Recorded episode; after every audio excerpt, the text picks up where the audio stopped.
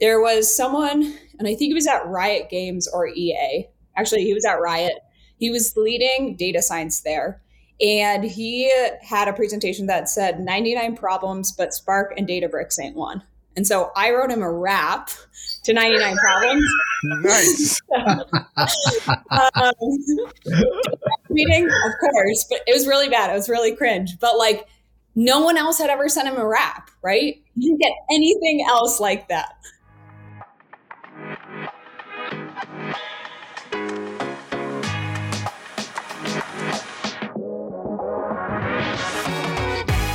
All right, welcome to Bare Knuckles and Brass Tacks, the cybersecurity podcast that tackles the vendor customer relationship. And we are back after a short break last week. I'm George K with the vendor side. And I'm George A, a Chief Information Security Officer. And today, our guest is Kayla Cytron-Thaler, SDR Manager at Drata. Kayla, welcome to Bare Knuckles and Brass Tacks. Thanks for having me. Super excited to chat today. Yeah, so let's start with the quick and dirty of how you got into cyber, uh, and then we'll get into the, the brass tacks portion. Perfect. Um, so I kind of got into tech. That's I think where it started um, back in 2015 when I graduated from college, and then kind of lost my way a bit and found my way back into tech again in 2018 at Looker, which mm-hmm. got acquired by Google for I think two billion or something. Um, was there as an SDR and then found my way through a few different companies and found Drata and kind of the opportunity that Drata has in the market. And it was just too good to pass up. And so that's really how I found my way into cyber. Uh, basically, I was an SDR for the, um, there was a, a VP of sales and his old AE or account executive. Um, I was his SDR and he was at Drata and I said, Hey, can I join the ship? And eight days later, I was pretty much on board. so that's, that's how great. I found my way in. Yep. Cool. Um, all right. Well, time to get into it. You are on the vendor side, which means the CISO gets first crack. Thanks, George. Yeah, Kayla, I gotta be honest with you. If, uh, there's one thing I've learned in this game, it's it's all just friends working with friends. So, yep. Uh, so you came into our focus when you began your pro- uh, prospecting process uh, for me, oddly enough. So just for the audience, Kayla did try to like sell to me. Um, now you find yourself here. Yes. Um, in my experience, kind of what sets you apart is your methodology to connect with cold opening prospects. Um, I even tried ignoring you. Like really, I, I really just tried to not care. Um, and that was like on your first couple cracks. Like it wasn't just the first time. Eventually, though, you know, you stuck with it um, and kind of compelled me enough to respond. And we had a great conversation that I think went well beyond the pitch. Um, you know, from your perspective, how did we get here? So I think it's well, I had an SDR and she saw that Tinder had gotten their ISO 27001 and she was really excited. And Ruby is one of her um, accounts that she's working. And I said, Hey, I'm connected to a lot of CISOs. The likelihood of you, ex- of her connection request getting accepted is lower. Let's both mm-hmm. send connection requests and see if, who gets accepted. Um, and I think we may have been already connected, or I sent a connection request. It was a blank connection request. So I prefer someone to make their own assumptions about why I'm connecting versus me saying, hey, I notice X because your zone of resistance is automatically going to go up unless it is hyper personalized. George, you probably would have been like, mm, she's going to pitch me in five, four, three, two, one, go. so instead of that, I said, you know what? I'm going to set a just generic connection request. I'd like to add you to my network.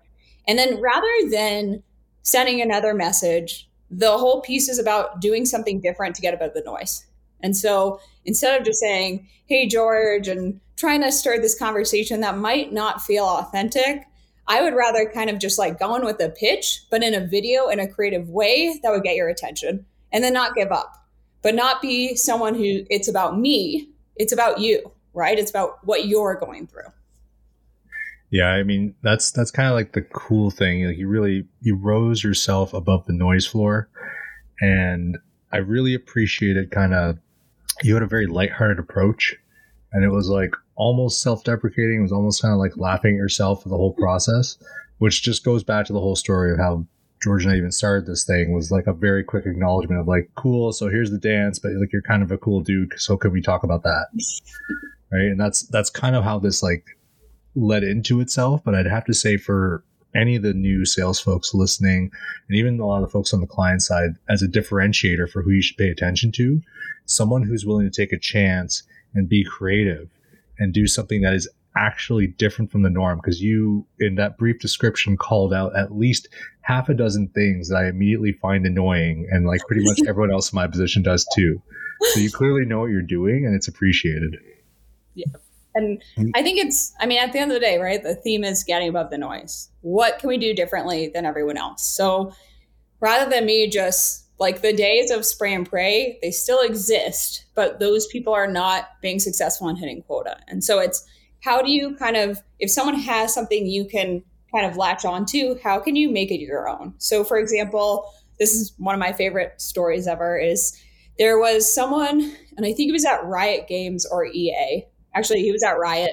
He was leading data science there and he had a presentation that said 99 problems but spark and databricks ain't one and so i wrote him a rap to 99 problems. Nice. um, meeting, of course, but it was really bad. It was really cringe. But like, no one else had ever sent him a rap, right? You can get yeah. anything else like that. Well, l- let me let me call out. We'll we'll get into this in the brass tacks, I think. But what I hear from the vendor side is you bothered to notice that he had done that presentation right? And then you connected the dots, which is yep. something that all the AI and automation email software isn't going to do for you. Uh, yep. the best way to reach this person is on a similar tone.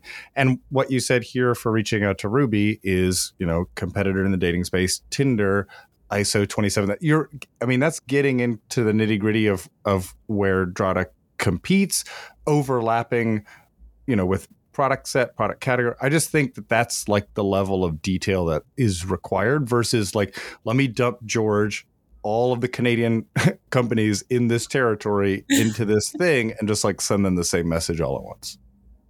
Yep.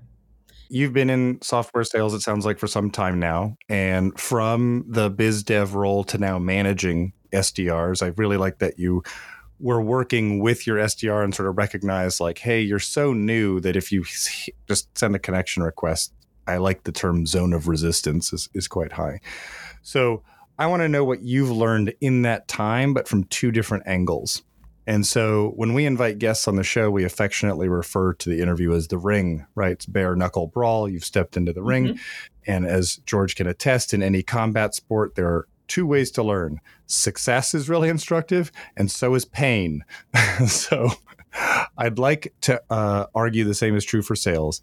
So the first part of this question is what has been the standout insight or process that you've learned in your career to date that has contributed the most to your success? So I think it gets back to kind of a deeper seated like childhood. It's not a pain. I guess it's a pain, right? Because growing up, like I was a bigger girl, I was made fun of. And I found sales to be something where I could do everything in my control and have success. So it's mm. like something deeper that drives me. But on a more surface level, it's trying something different and doing the thing that's not necessarily easier. So video isn't necessarily easier, right? Mm-hmm. I could just mass blast emails and that could take me five seconds to send a thousand emails. But doing a video takes a lot more time. At the end of the day, that's going to lead to better results. Um, and then I think in terms of the management piece is not being afraid to dive in with my reps. Like no, there is no barrier to me saying, "Hey, you're on my team and I'm not going to help you." I am all for getting in the weeds and doing the exact same thing. That builds trust, but it also helps Drata as a whole. And so like I am obsessed with Drata. like mm-hmm. Um, Good. And it that like obsession helps me just like I'm anything for Drata, right? I'm I am die hard about the company I work for, and so I think it's there's a few pieces, right? One is doing something different. right? So in your case, George, I sent you a video and you probably hadn't gotten another video like that. And then we just connected and, and chatted. And then it's like, again, sticking with it. So I didn't just send a video and say, cool, I'm out. Mm-hmm. I started to send gifts and continue to try to remind him that I'm there in the least annoying way possible. Nice touch on the custom gifts, by the way. Very nice for those listening out there. Yes, and I just I just want to be clear for the audience. They do mean the animated GIF. Some people yes. say GIF. I don't want it to sound like she was giving him gifts because that yes. is a different compliance issue altogether. Yes. Yes. I mean, I actually don't necessarily I I actually don't agree and like obviously there's two schools of thought, but saying, "Hey, I'm going to give you a coffee if you take a meeting because mm-hmm. your qualification rate is not actually going to be that good. Someone's just going to take the meeting because they want a free coffee, right? Right. Or they're not going to take it because they're like, I could buy a coffee myself. It's a nice touch once they've said, yes, I'll take the meeting. Hey, here's a coffee on us, right? But it's you want someone to get to the meeting because they have a need and want to actually check out your product, not because they want something that's free. Right. Um, yeah. So I would say that's there's obviously many pieces to this on the like winning side of things um, yeah. And it sounds like, you know, for someone who's intrinsically motivated, doing something, trying to bend over backwards to find the interesting thing is rewarding in and of itself, right? Like f- figuring out the rap versus yep. the video versus whatever. Okay, so the inverse of that question is again, imagine yourself in the ring, you try to do move, you get punched in the face. What has been your most instructive moment of pain in a in a sales process? Um, so I think a big piece of it is I when I was at Looker, I wanted to be an AE so bad. And I didn't prepare properly to mm. be in that AE role. So there was an AE role that was I was a year and a half in, there was an AE role, and I wasn't prepared enough. I knew that it was open and I basically had two weeks to prep. And I didn't have any frameworks around it. Um, I didn't have time to prep properly. And so I applied for that role. Even though I was a top performing SDR at Looker, I did not land that role. And it was an amazing lesson in like how you can get so attached to something. And since then, I've taken a step back. And generally, it's, hey, I want to do this, but whatever opportunity presents itself, I'm not going to get attached to something. So I was heartbroken and actually left Looker probably a month later or less and followed my old manager had that not happened, though, I would have been super attached to a certain way of things working out. And so I mm-hmm. actually found my way to Domino, which is not the pizza company, a data science company. And I was an SDR there. I kind of made my way into a team lead, but I also then had this other opportunity about a year later to become an AE. Um, and that was a great opportunity for me to actually understand the AE side of the SDR relationship. And then I found Drata, but I think the other piece where it's learnings is where I've been really blessed is I started posting on LinkedIn and being on podcasts.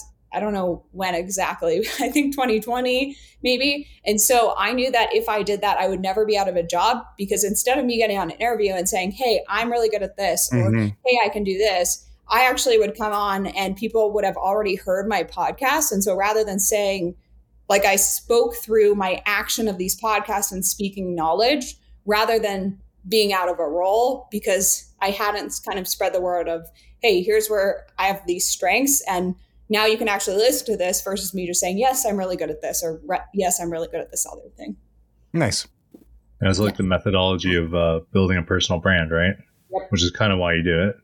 That's It's funny. I like how George framed this question too, because I was like thinking about this and I was like, man, my like my last actual fight, my nose got like absolutely shattered, and uh, yeah, so it's flattened out completely and also mm-hmm. bent out.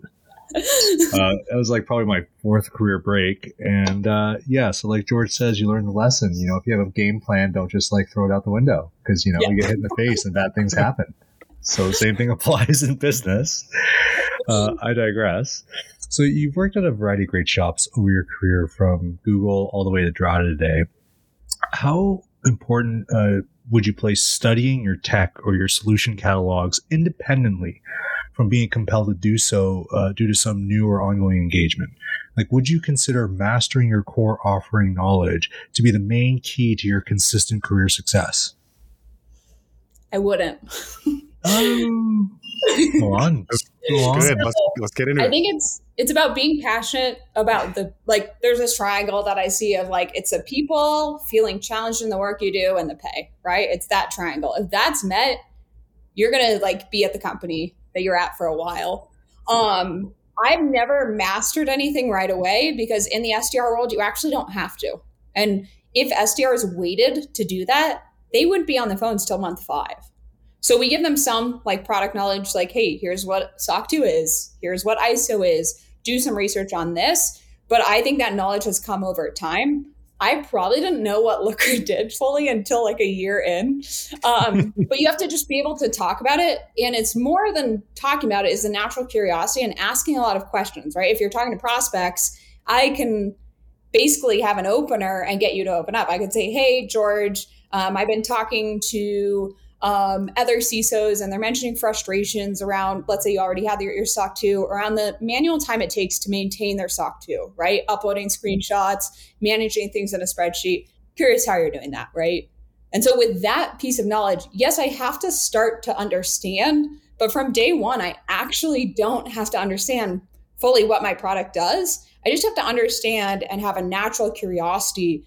Because if I got on the phone, yes, you would want me to be educated, but at the same time, in my case, I do believe that it's okay for me to admit, hey, I'm new at this. This is a new industry, and I just want to learn. And I've done that before. There was a CTO, um, shoot, I forgot what company it was, but it was like a Fortune 500 company. And he didn't take a meeting, but I said, hey, I'm not going to pitch you anymore because I know you won't take a meeting. But can we just hop on a call and I just pick your brain about what you do day to day and, and really understand what your workflow is? So I don't feel that you have to fully know your product. I think you just have to have a natural curiosity and understand the basics, and then you build on that knowledge. That's a word that's come up a lot on this podcast. I think so. What you kind of talked about is two things. One, know enough to be dangerous, which in your role, that's all I want to know. Like, Yeah. you actually know what the hell you're selling? Because otherwise, uh, I, I will be 30 seconds in that call and just tune out. Like, when is this call over? The other thing too that I like that you mentioned there, and George kind of keyed on it too. You took uh, you took another, I would say, original creative approach to solving the problem, which I don't typically see. Which is you were like, okay, cool. I acknowledge you're not going to take the meeting for the pitch, but then you spun it on them. Which, by the way, that's like a very 50-50 thing because they could either just continue to ignore that, be like, well, I already shot you down. You're like, no, can you tell me about your day? Tell mm-hmm. me about your process. Let's figure out your pain points. Yeah. So something you did, you know, in, in your attempts to cold open them, convinced them enough about you as a person to open up about that. I find that brilliant. Brilliant. She she acknowledged the dance. Let's Yes. Say it again. We've said it since episode one. You said you're not going to take the meeting. That that you know throws the curtains open and says like, I am a seller. You are a buyer. You're not buying today. That's cool. You know, can we connect as humans and like talk about this thing that I'm trying to learn more about? I think that's that's brilliant. I think that works. yeah, and, and again, that totally derailed the train. of thought. It's just that your response, like it's you're you are gold. There needs to be more of you. That's all I'm saying. All right.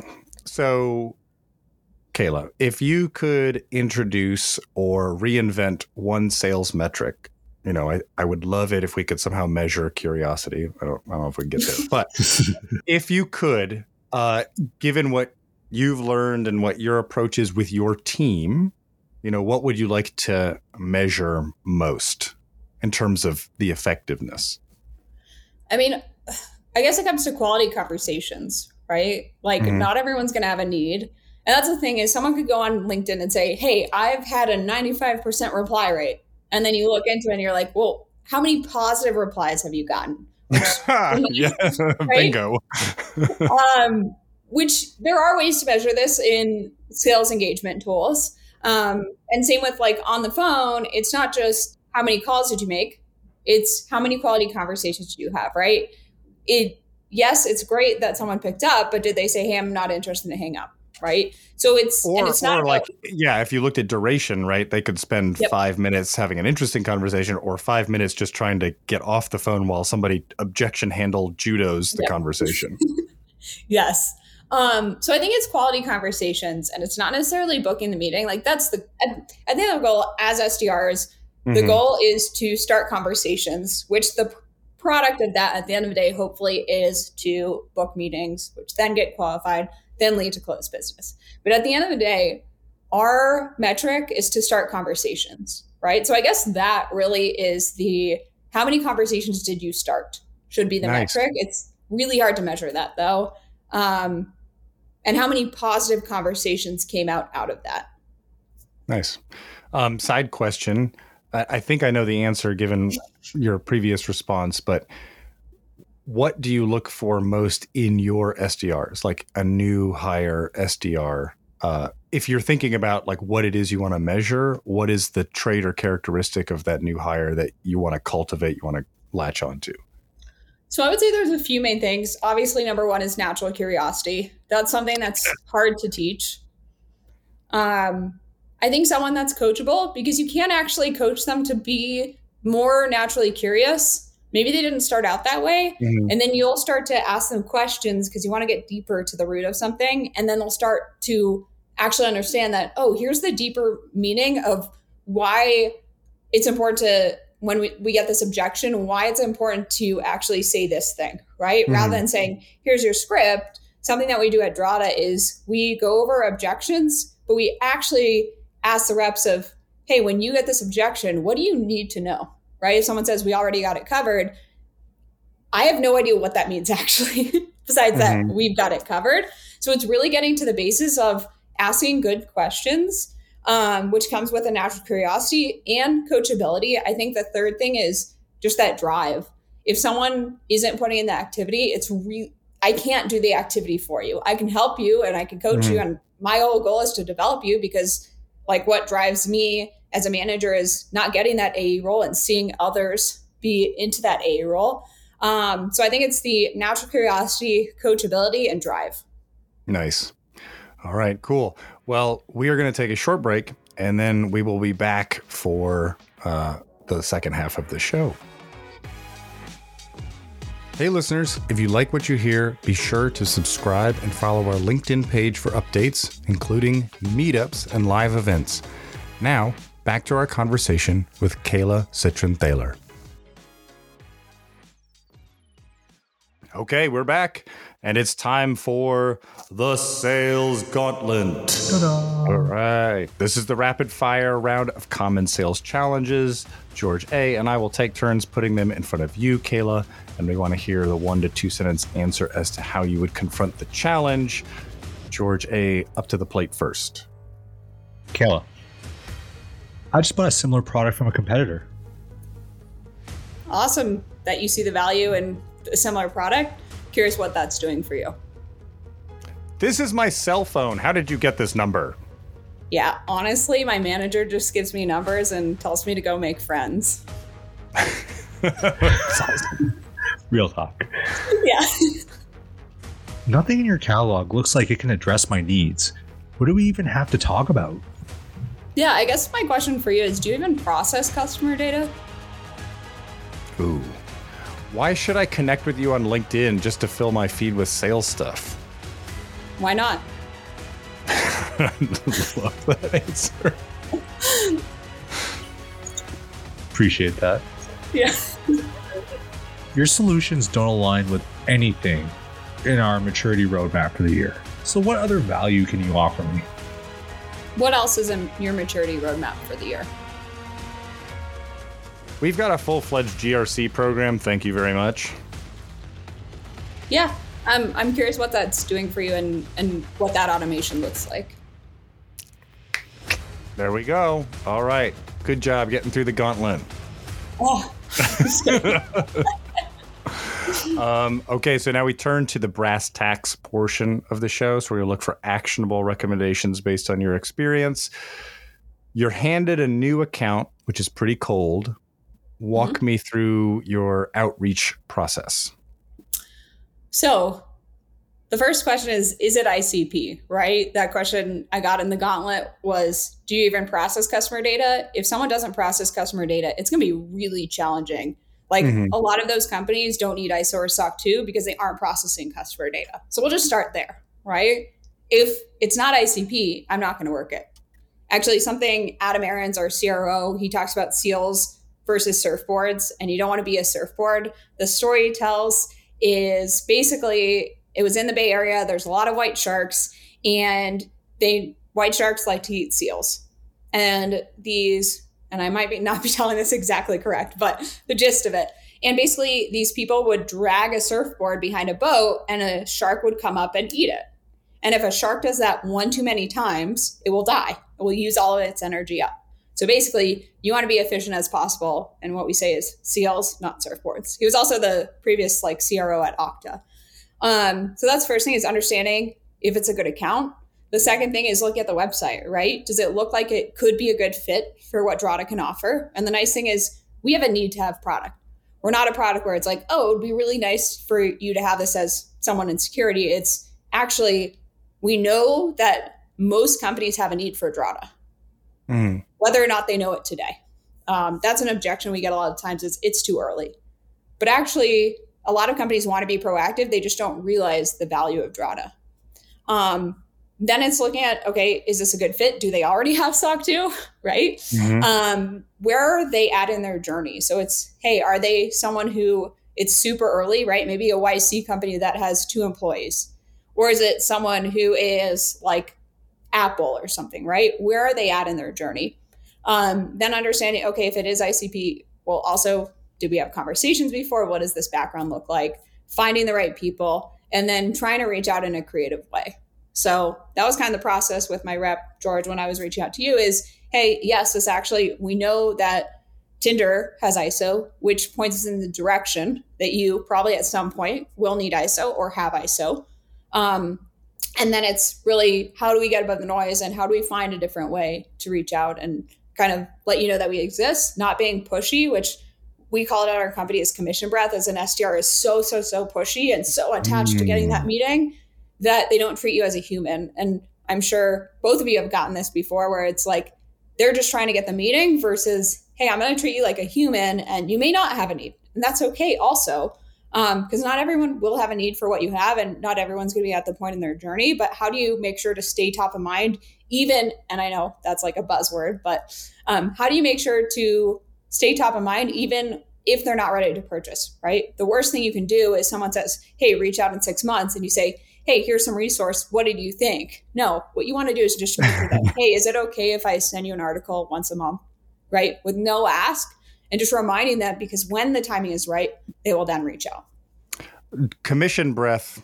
We got a lot of solid jewels yes. in this interview. We're gonna, we're gonna keep that. That's real nice. Thank you. Yes. It also sounds like before I turn it over to George A, that in that process you have time, which I think you know if if you feel rushed, you just sort of get a list of accounts, you grab a bunch of data out of Zoom Info, you shove it into Salesforce, you shove it into automation, and that gets you to the spray and play because you're trying to work against the clock. But ultimately, the quality return is not there. It's, I mean, it's, it is a mix of like quantity and quality, right? You still have to work a, a certain number of accounts. Mm-hmm. Um, but it's doing it well, right? And spending a bit more time. I would way rather reach out to like a thousand accounts really well than 5,000 accounts not well. So it's really about how do I actually put my time where it's going to be as efficient as possible and ideally get as many results as possible. There you go. Yeah, you kind of triggered me in my last job there. I had a sales element to my last job, so like I had to use Salesforce for that. And just like as George mentioned that, just reminded me of just like all the I knew were going to be dead end account conversations that I had to input. so yeah. thanks for that. You're welcome. Um, so yeah, so for my first brass tacks question to you, um, your target prospect won't respond to your outreach via any medium, but you know your solutions could really help them, and it would be a good sale both ways. What do you do? So I guess it depends on where they're most active, right? Are they actually opening emails? Are they active on LinkedIn? Do I have a good phone number, right? What is that medium? I think it's hitting them with like good content and stuff that you think you can find valuable and not giving up. At the end of the day, it's not giving up just because they haven't replied. Like I know George, you were you are very busy, but you did actually obviously take the time to reply. Everyone is busy. Just because someone's not replying doesn't mm-hmm. mean that they're not interested. It just means that they're busy a lot of the time. So, yeah. I, I think you keyed on the big point though is the quality content because yep. you are playing in a game where if you're staying persistent, you're going to get maybe a slight chance of attention. There's going to be a moment in a day and an afternoon where I actually have time and I'll look into like the spam box in LinkedIn and see what's there. And that might get like less than 10 seconds of me looking at your message. If it catches attention, that's something that, you know, leads into a conversation.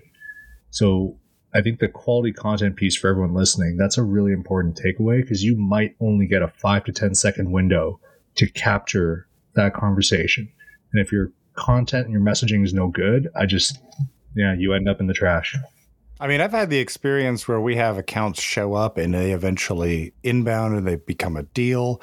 And we thought they had just like iced us out. And it turns out mm-hmm. the stuff was hitting the inbox, we're reading it. But if these are super busy organizations with multiple meetings and whatever, and it was in there. And when the project came up or the need came up, the name was there. It was, you know, and, and you have to know as well, and like this is a, a whole other episode we could have on this, but from a from a performance anxiety standpoint, I'm finding, and George, maybe you're the same way.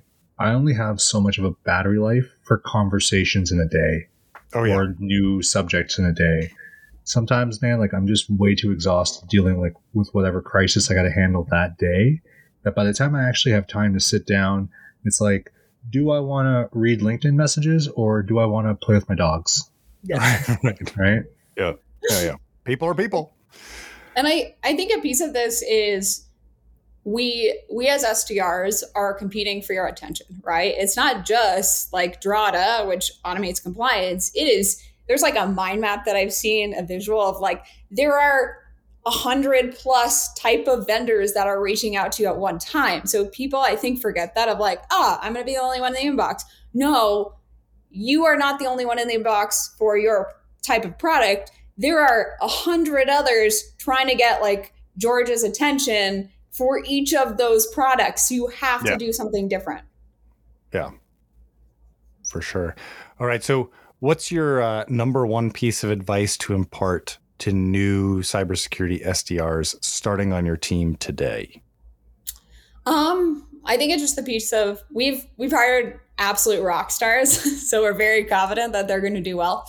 Um, but I think it's the piece of leaning into something different and and really spending the time to understand kind of what someone like George cares about, right? Like what is his day to day? And then I think it's a piece of how do we create at least some relevancy in terms of like if someone was to find that George likes to do mixed martial arts, right? Maybe it's writing a personalized email about that, right? Um, or maybe it's there's some other nugget you find. It's my biggest pet peeve when people reach out to me with a non personalized message because I have so much stuff out on LinkedIn that there is no excuse not to personalize the message and at least call something out. And then the fact of tying it in. So that would be, hey, George, saw you did a podcast. My product does X, Y, and Z. we get yeah. so many of those. I was I was also literally about to say too, like if you go the route of trying to like see something where they post a personal insight about themselves and you kind of do it cheaply, it works like doubly against you. So yeah. like if someone was actually to talk to me about like fighting, right, and they try to do it in a pitch, if it's super corny, I'm gonna make fun of you to no end. I'm gonna plaster your name all over my like group chats with like other executives and just be like, dude, this guy's a chode. Like, forget this dude. but but if it's like, for example, um, like Mike, our, our last guest, yeah. Mike rolls as well. And so if Mike was in a, a sales position and he was like, Hey, George, so are you going to be a Black Hat? I'm going to be a Black Hat. You know, and, and it could be a bit presumptuous, but it's like, by the way, you know, like I happen to do jujitsu as well. You know, if we don't have time to meet up on the floor, like on the trade show floor, you know, do you want to go maybe grab some time? We can find some mats, go for a roll, go for a workout to be honest with you, as silly as that sounds, like if you're not weird it comes off as normal, that's like a way higher probability of success than just like meet me on the trade show floor if I'm lucky to find you.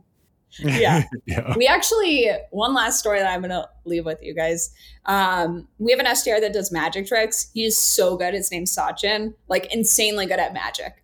Um, he'll do the thing where like he someone chooses a card and then he'll pull it out of his mouth, like so good at magic. And he was at Black Hat, and there was a cybersecurity leader from Chipotle who I had seen was going to be attending Black Hat. And so I reached out and was like to Sachin, and there was a photo of this guy and his son walking around on the trade floor.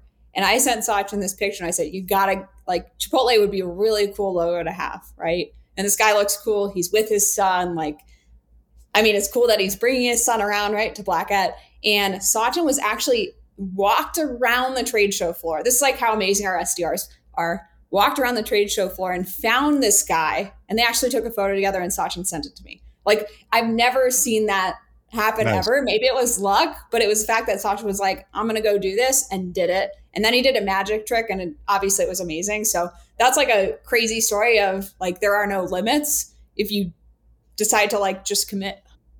Well, I want to say uh, you know, I think we hear these stories and we think of individual rock stars. That's the story that corporate America tells about itself. But it is a culture. You, yeah. as the manager, essentially gave him license to do that and supported that kind of ingenuity which is instead of like plant yourself at the booth and scan as many badges as possible. I don't care if it's consultants. I don't care if it's students looking for a job. I want as many badge scans as possible, which I have heard is a metric. And I'm like, that is a bananas result for the amount of money that you sp- spend on those booths. It's just to scan everybody. ICP be damned. Like that doesn't make any sense. Mm-hmm. But culture wise, you have cultivated something there that allows for that. That actually kind of brings me back to like what's was supposed to be our last brass tack question. but like, you know, how do you advise? Because you you clearly have like a good sales culture in your organization. That is not the case across the majority of shops, unfortunately. Yep. So, how would you advise a newer SDR to push back against the toxicity of the quota-driven culture in many sales organizations today? So we we do have a quota-driven culture, but I think it's the culture that is created beyond that right? We have sales goals to hit. Like, mm-hmm. I mean, it's no question that any company or most companies have investors and you have to report those investors and you have to deliver results. But I think it's the piece of actually living through a, sorry, there's two things. Looking on RepVue, RepVue is reps will go in and rate their company. So that's a great source where hmm. reps can find sales roles. The second piece is it has to come from leadership. And that's with Drata. Like I truly believe we live through our core values. It's not just values that are plastered up on our website so that, okay, cool, trust is a value, integrity is a value. No, like I feel that everyone at Drata lives with these values day in and day out. So, like, that is, I am always thinking about these things front and center. I'm like, how can I build trust? How can I build integrity? How can I have competitive fire? Right? And these are things where your values also, when you're looking for a role, have to align with the company's values, right? Is this a part of my being? I think Drata is really special in the way that we do live through our values. And this has been set from the beginning. Our founders founded another company prior called Portfolium, and then they found a need for Drata and built out Drata um, and they're doing things the right way. And so I think it's really rather than being like, I need a job, which obviously it's really bad to be in that position, or it's really hard to be in that position of like, I need a job, I'm out of work. But I think truly listening to your gut, and this is what happened with Drata. I was in three interviews, and I actually took the other two interviews because I said Drata feels too good to be true. Let me make sure and let me listen to my gut. Mm. I did those two other interviews. I knew this is the right role for me. So I think it's really listening to your gut. And a lot of times we just want a job and our ego wants it because we're like, oh, like if I get this job, it's going to be so good. It's going to feel right. But I think it's understanding and asking those deeper questions of like, how many reps are hitting quota? And what does your culture actually look like? And going out and actually interviewing or asking other people in the company versus just the people you're interviewing with, because they obviously want to hire for this role. And so they may not tell you both sides of things um, but yeah, at the end of the day, it comes down to the culture and leadership leading the way and living through these values, and that just trickles down. I appreciate the very like inside baseball of the sales yeah. profession that you've been pushing. Like this has been great, George. She's yeah, awesome. Yeah, yeah. yeah. well, Kayla, that that does it for our time. I want to thank you very much for taking the time on uh, the weekend to sit with us and and talk shop. I really appreciate it. Yeah, it's been very insightful. Of course. I really enjoyed this conversation and um, excited to see it come out on LinkedIn. And All Spotify right, well, and Apple Podcasts yes. for those listening. yes. And don't forget to leave a review. Bingo. Yes, from a former podcast host. I love it. Well, thank you yeah. very much. I hope we get a chance to uh, to hang out in real life. Of course. That's it for Bare Knuckles and Brass Tacks this week. If you like what you hear, consider giving us a rating or a review and share on all your socials. It helps others find the show. New episodes drop every Wednesday. Listen and subscribe wherever you get your podcasts.